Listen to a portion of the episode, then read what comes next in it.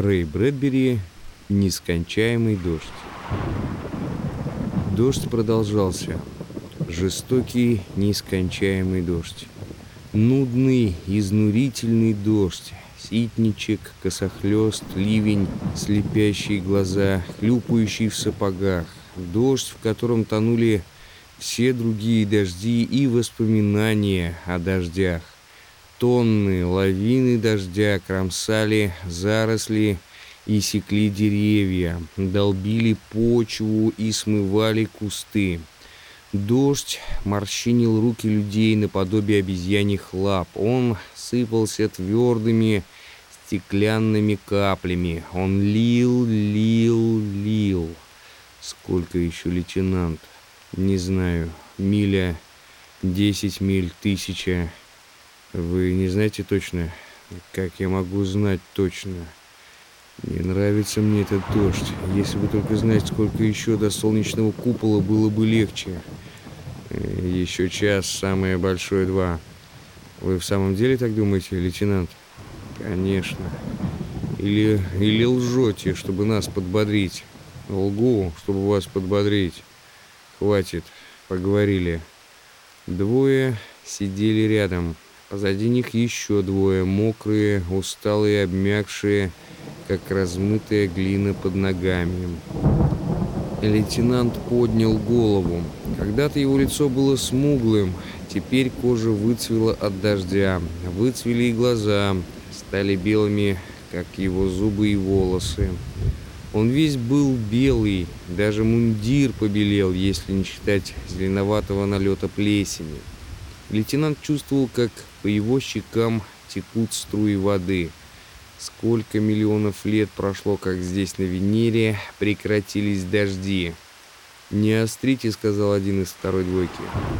«На Венере всегда идет дождь, всегда. Я жил здесь 10 лет, и ни на минуту, ни на секунду не прекращался ливень. Все равно, что под водой жить». Лейтенант встал и поправил свое оружие. «Что ж, пошли» мы найдем солнечный купол.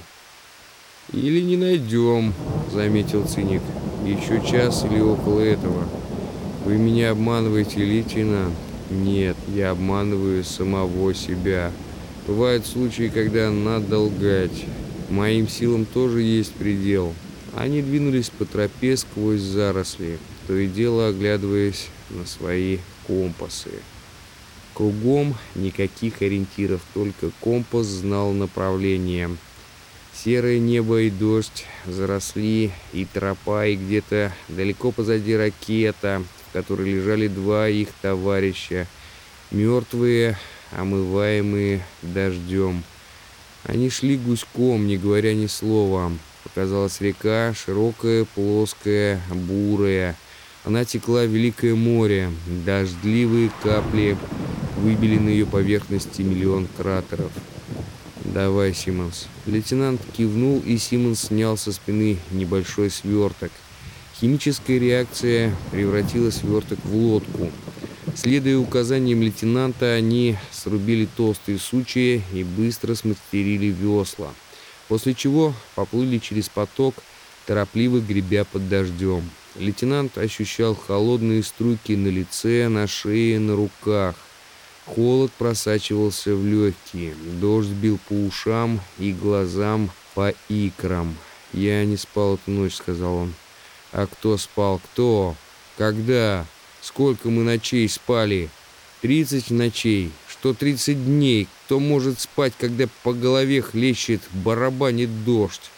Все бы отдал за шляпу, любую, лишь бы перестала стучать по голове, у меня головная боль. Вся кожа на голове воспалена, так и саднит.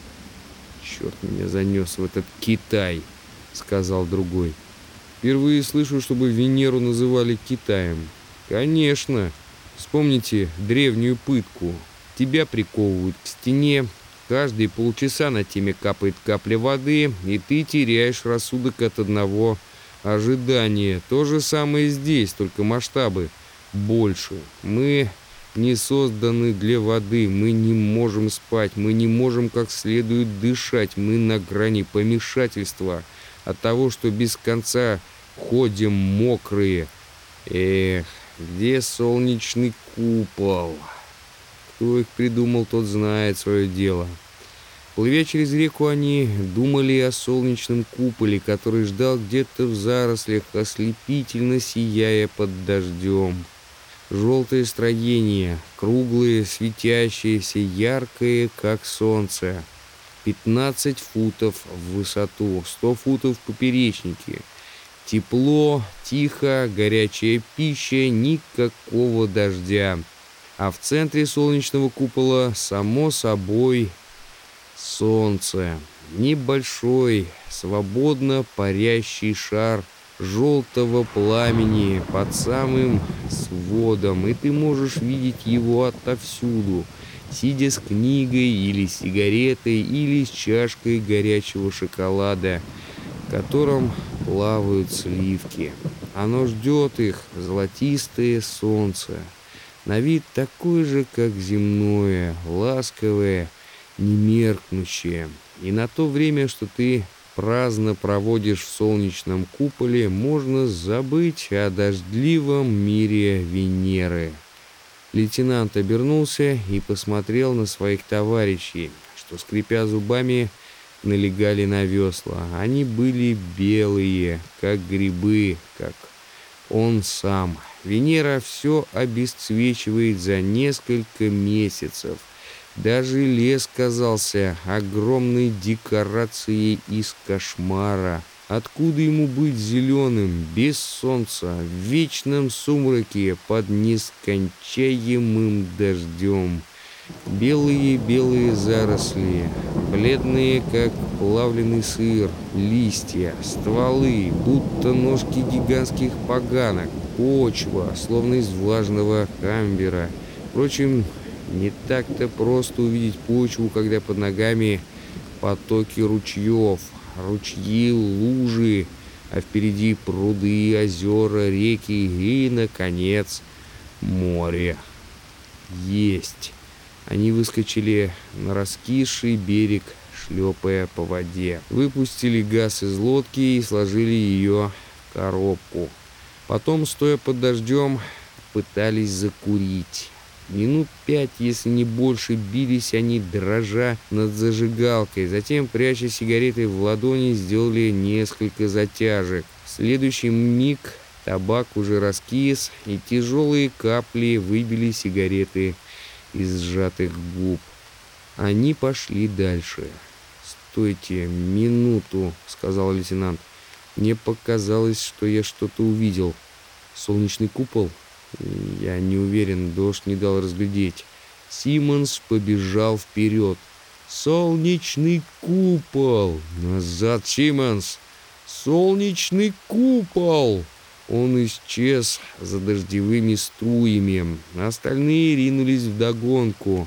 Они догнали его на прогалине и стали как вкопанные, глядя на него и находку. Ракета.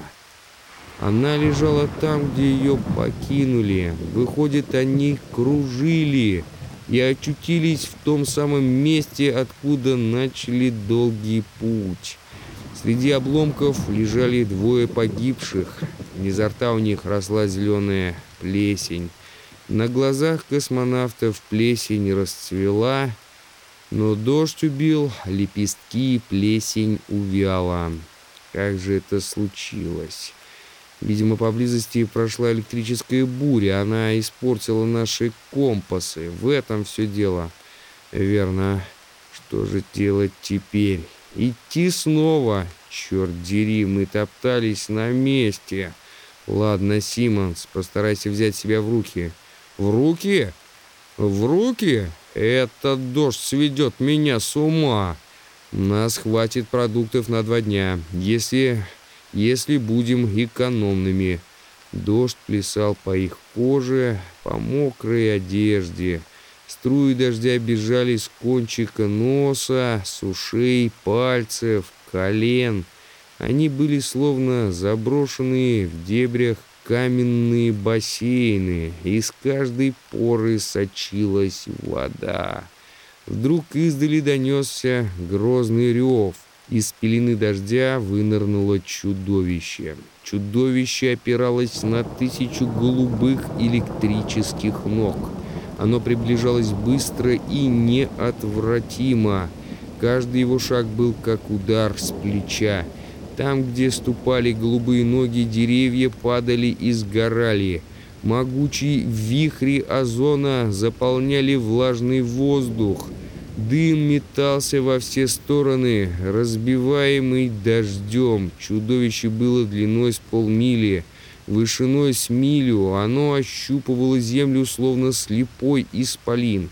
Иногда оно оказывалось совсем без ног. В следующий миг из его брюха вырывались тысячи хлыстов, которые беспощадно жалили землю. Электрическая буря.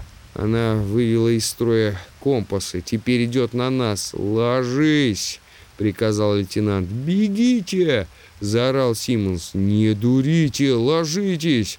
Она бьет в самые высокие точки. Мы еще можем спастись. Ложитесь!» Они шлепнулись на землю. «Идет!» Почти сразу послышался вопрос. «Идет!» Приблизилась. Осталось 200 ярдов. А сейчас... Вот она. Чудовище повисло над ними. Оно обронило 10 голубых стрел молний, и они вонзились в ракету. Ракета вздрогнула, точно гонг от удара, и издала глухой металлический звук. Чудовище обронило еще 15 стрел. Они плясали в причудливом танце, в пантомиме, поглаживая деревья и мокрую землю. Один из космонавтов вскочил на ноги. «Ложись, идиот!» — крикнул лейтенант. а, -а, -а Еще десять молний поразили ракету. Лейтенант повернул лежащую на руке голову и увидел ослепительно-голубые вспышки. Он видел, как раскалываются в дребезги деревья, но он видел, как чудовищное темное облако, словно черный диск, повернуло над ним и метнуло вниз сотню электрических стрел. Тот, что вскочил на ноги, теперь бежал, будто в огромном зале с колоннами. Он метался, петлял среди колонн, но они вдруг рухнули, и послышался такой звук, словно муха села на раскаленную проволоку-ловушку. Такие ловушки были дома на ферме лейтенанта в годы его детства. Три товарища услышали запах человека, обращенного в залу. Лейтенант спрятал лицо. «Не поднимать головы», — распорядился он. Он боялся, что вот-вот сам вскочит и побежит. Назарив лес, еще десятка молний, буря двинулась дальше. Снова кругом был один сплошной дождь.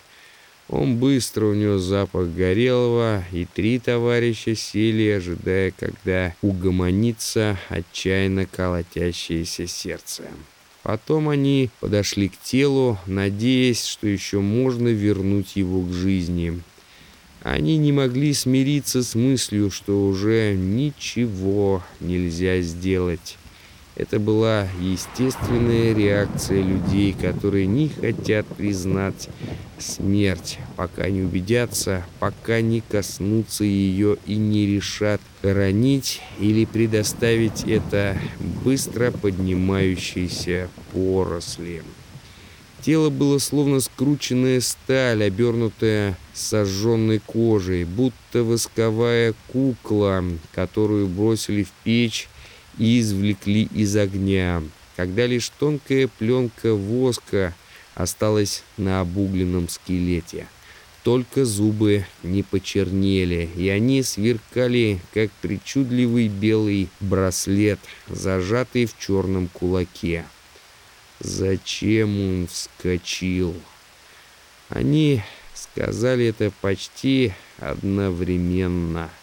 На глазах у них тело стало исчезать под покровом растений, юнки, даже цветы для покойного. Буря, шагая на голубых ходулях, исчезла вдали.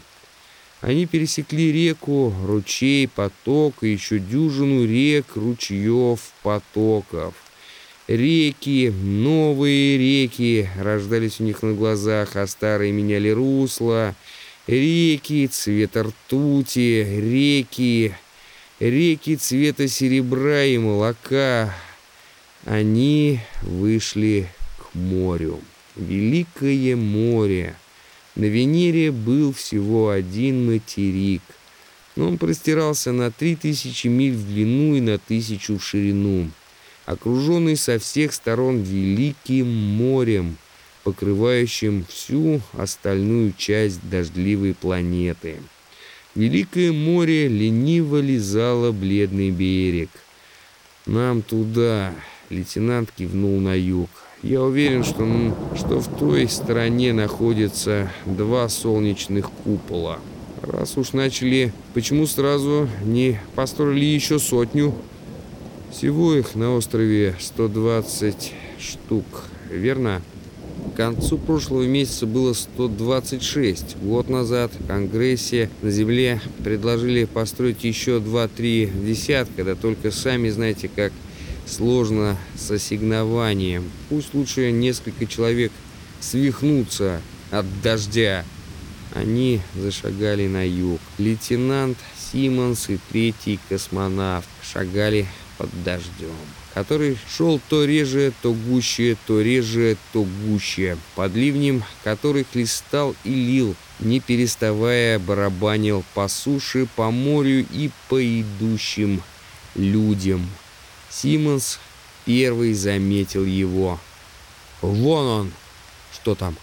«Солнечный купол!» Лейтенант моргнул, стряхивая с век влагу, и заслонил глаза сверху рукой, защищая их от хлестких капель.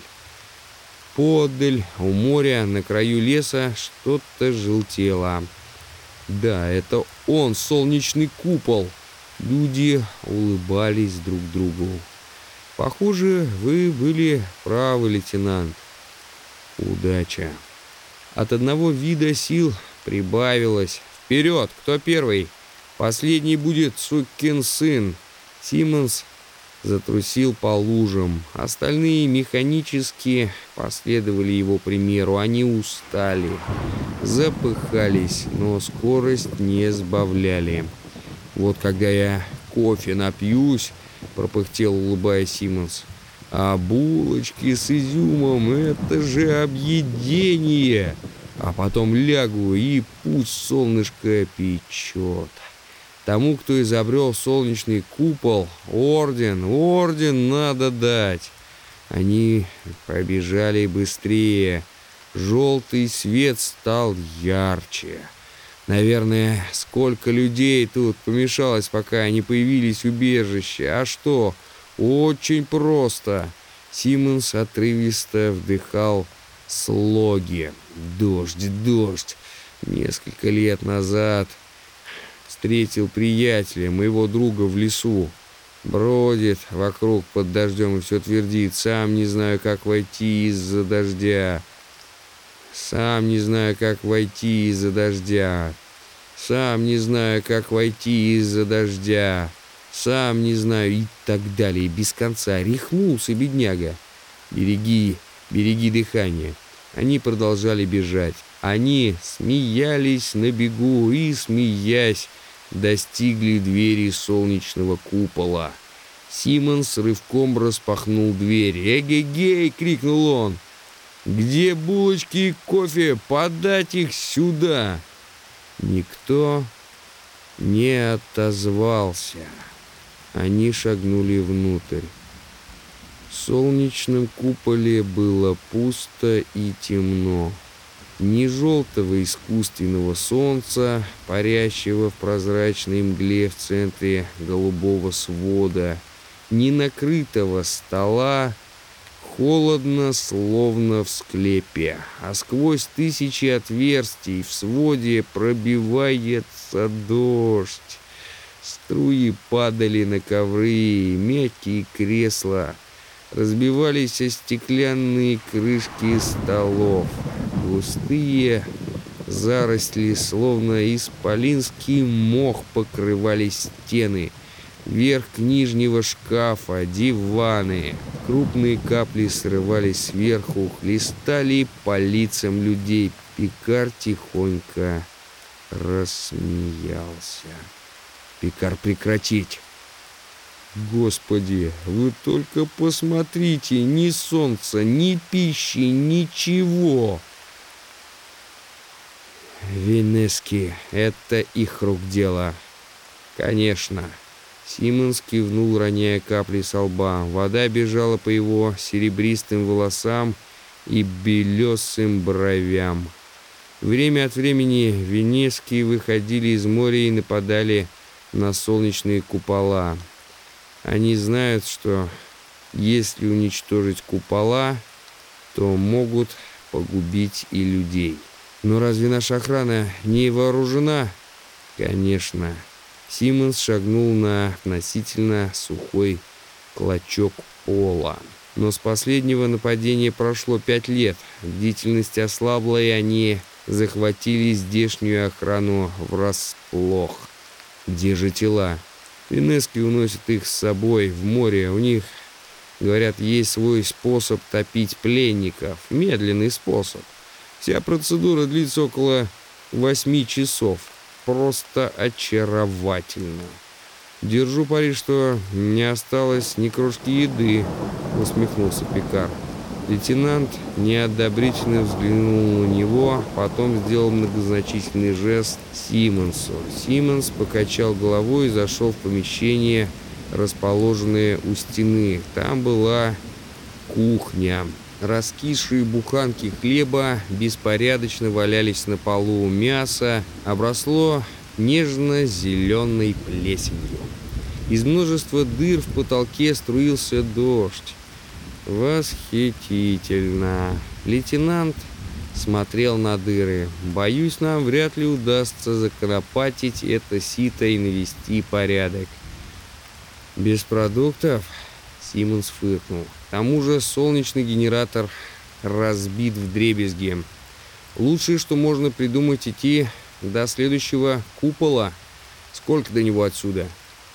Недалеко. Помнится, как раз тут Построили два купола, очень близко друг от друга. Если обождать здесь, может подойти спасательный отряд. Наверное, они уже приходили или ушли. Месяцев через шесть пришлют ремонтную бригаду, когда поступят средства от Конгресса. Нет уж, лучше не ждать. Ладно, съедим остатки и из нашего рациона и пойдем.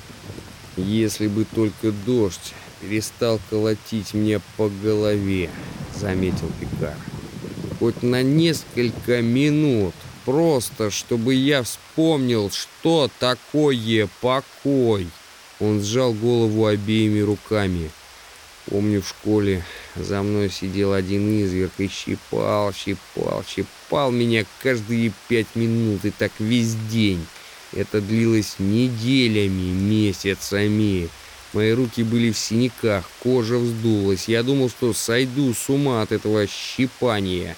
И он меня довел. Кончилось тем, что я действительно взбесился от боли, схватил металлический треугольник для черчения и чуть не убил этого ублюдка. Чуть не отсек ему башку, чуть не выколол глаза. Меня еле от него оторвали. И я все время кричал. Чего он ко мне пристает? Господи. Дрожащие руки все сильнее стискивали голову, глаза были закрыты. А что я мог сделать? Кого ударить? Кому сказать, чтобы перестал, оставил меня в покое? Дождь, проклятый дождь не дает передышки, щиплет и щиплет, только и слышно, только и видно, что дождь, дождь, дождь. Четырем часам мы будем у следующего солнечного купола. Солнечного купола? Такого же, как этот. А если они все разгромлены, что тогда, если во всех куполах дыры и всюду хлещет дождь, то ж попытаем счастье. Мне надоело пытать счастье. Все, чего я хочу, крыша над головой. И хочу чуточку покоя. Хочу побыть один. Туда всего восемь часов хорошего ходу. Не беспокойтесь, я не отстану. Пикар рассмеялся, отводя взгляд. «Давайте поедим», — сказал Симмонс, пристально наблюдая за ним. Они снова пошли вдоль побережья на юг. На пятом часу пути им пришлось свернуть, так как дорогу преградила река настолько широкая и бурная, что на лодке не одолеть. Они поднялись на 10 километров вверх по реке и увидели, что она бьет из земли словно кровь из смертельной раны. Обойдя исток, они под непрекращающимся дождем снова спустились к морю. «Я должен поспать», — сказал Пикар, оседая на землю. Четыре недели не спал, ни минуты не уснул. Спать здесь. Небо стало темнее. Надвигалась ночь, а на Венере ночью царил такой мрак, что опасно двигаться. У Симонса и лейтенанта тоже подкашивались ноги. Лейтенант сказал, «Ладно, ладно, попробуем. Может быть, на этот раз получится. Хотя эта погода не очень-то благоприятствует сну». Они легли, положив руки под головы, так, чтобы Вода не захлестывала рот и закрытые глаза. Лейтенанта трясло. Он не мог уснуть. Что-то ползло по нему, что-то словно обтягивало его живой копошащейся пленкой. Капли, падая, соединялись с другими каплями, и получались струйки, которые просачивались сквозь одежду и щекотали кожу. Одновременно на ткань садились и тут же пускали корни маленькие растения. А вот уже и плющ обвивает все тело плотным ковром. Он чувствовал, как крохотные цветы образуют бутоны, раскрываются и роняют лепестки. А дождь все барабанил по голове. В призрачном свете растения фосфорицировали в темноте. Он видел фигуры своих товарищей, будто упавшие стволы, покрытые бархатным ковром трав и цветов. Дождь хлестал его по шее. Он повернулся в грязи и лег на живот, на липкие растения – Теперь дождь хлестал по спине и ногам.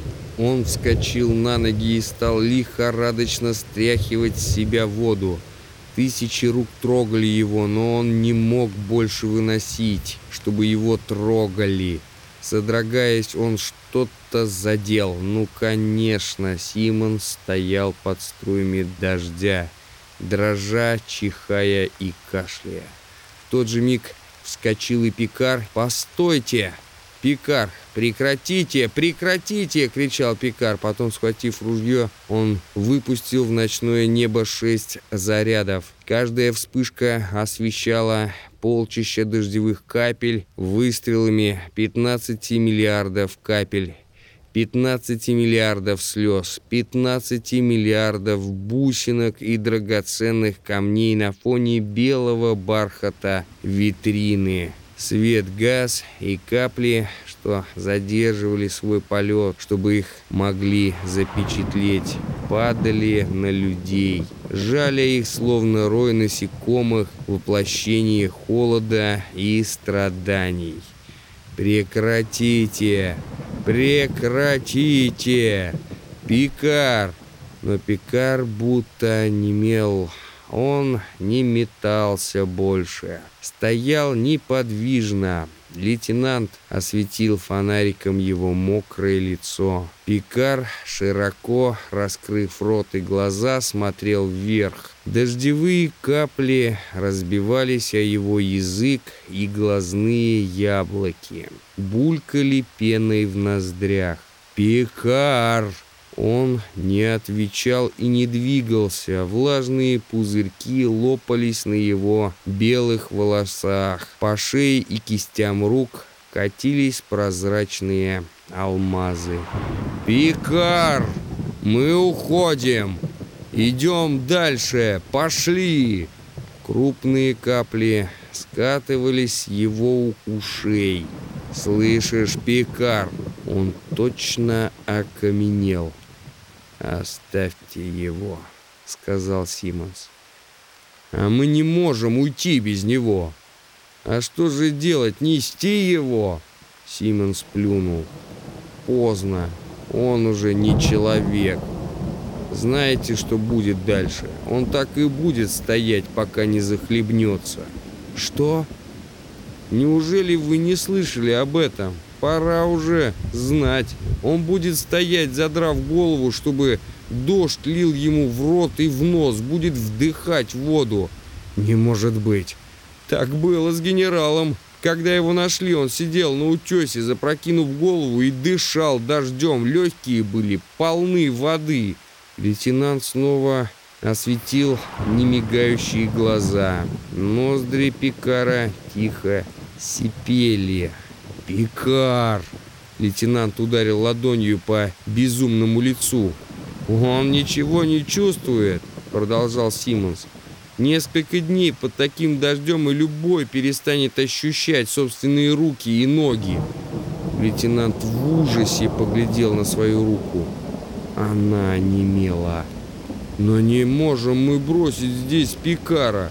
Вот все, что мы можем сделать». Сименс выстрелил. Пикар упал на затопленную землю. «Спокойно, лейтенант», — сказал Симмонс. «В моем пистолете имеются заряды и для вас. Спокойно, подумайте как следует. Он все равно стоял бы так до тех пор, пока не захлебнулся. Я сократил его мучения». Лейтенант скользнул взглядом по распростертому телу. «Вы убили его». «Да, иначе он погубил бы нас всех. Вы видели его лицо? Он помешался». Помолчав, лейтенант кивнул. «Это верно». И они пошли дальше под ливнем. Было темно, луч фонарика проникал в стену дождя лишь на несколько футов. Через полчаса они выдохлись. Пришлось сесть и ждать. Ждать утра, бороться с мучительным чувством голода. Рассвело, серый день, нескончаемый дождь. Они продолжали путь. Мы «Просчитались», — сказал Симмонс. «Нет, через час будем там». «Говорите громче, я вас не слышу». Симмонс остановился, улыбался. «Уши!»